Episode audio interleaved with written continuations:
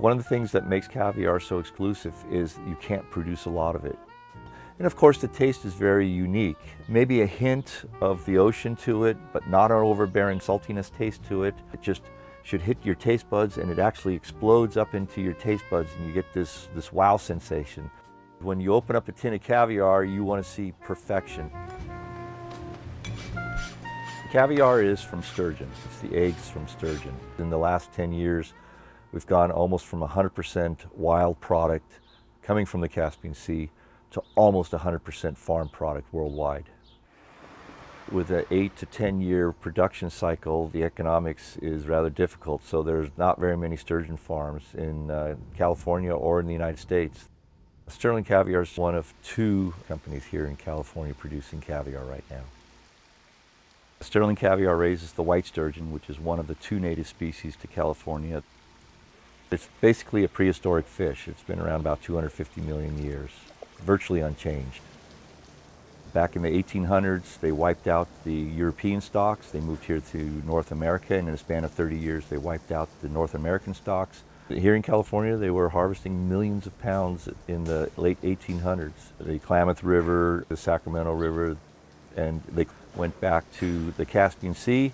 And with the breakup of the Soviet Union, there was rampant poaching, and they've wiped out the stocks in the Caspian Sea now. And so we're forced to, to farm the fish.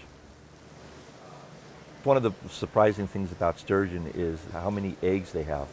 So these fish can have anywhere from 10 to 20% of their body weight in eggs. So when you cut the fish open, what you're seeing is a lot of eggs laying on the inside. The ovaries, there's two ovaries that run down the full length of the, uh, the inside of the female.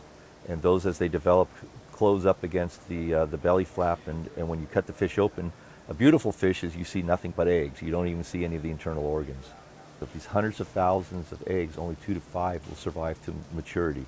So when you over harvest, it can impact the resource very quickly, and that's what happened. Our, our, average size when we harvest is about 80 pounds, which they reach in about eight years of age. In the Caspian Sea, they've documented fish that were over 4,000 pounds.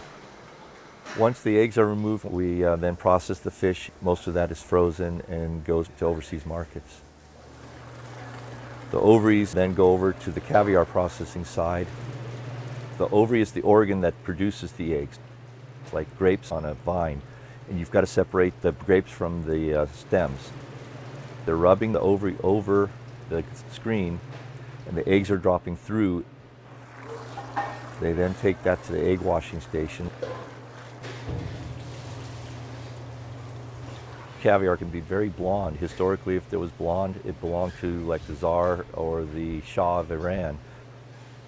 We haven't found that light of color here yet, but we get some very light colors and we get some very dark colors. We had to let them sit to let them dry. And then we salt them. And then we let them dry for about another 10 minutes. Then I grate it. What I'm looking for is a large egg and a good pop. When you put it on your tongue and you push it against the roof of your mouth, does it pop? And if it's if it's not like that, I call it soft. It's still good. It just doesn't have that pop that we're looking for. Soft. Soft. We've only had one classic and one royal today. Classic is a firm small egg and a royal is a large firm egg. There were a lot of orange dots, which means that they were missing the firmness because at the end of the season, the female starts to let go of the eggs and the firmness starts to give.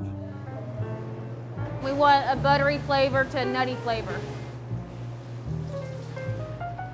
It's a soft egg, no off flavors.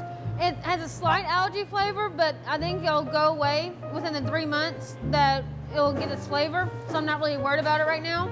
So I'm just gonna call it soft.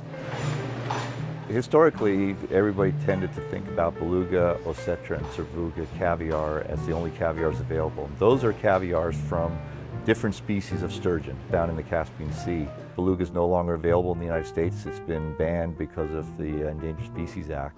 Sterling caviar came along just at a time when uh, the, the, stocks in the Caspian Sea were starting to diminish. We, we like to think that sterling caviar is one of the best known and one of the best caviars. The New York Times uh, back in the early 2000s did a blind taste test in our caviar against uh, Caspian Sea products from the wild and we came out on top. We have four sites. This facility here, the oldest fish here is only four years old. We landed up here in Sacramento for three reasons. A lot of the research that's been done on sturgeon has been done at University of California at Davis because of a Russian scientist that got a grant to see if uh, he could reproduce the sturgeon just as they did in Russia for restocking purposes. And we're here in the Central Valley where there's um, a good water supply in the wells and it's of the appropriate temperature that gives us the fast growth that we need.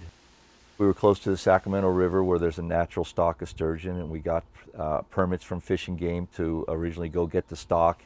We don't go back to the wild to collect any more um, spawning stock. We do it all from the stock that we have developed on the farms.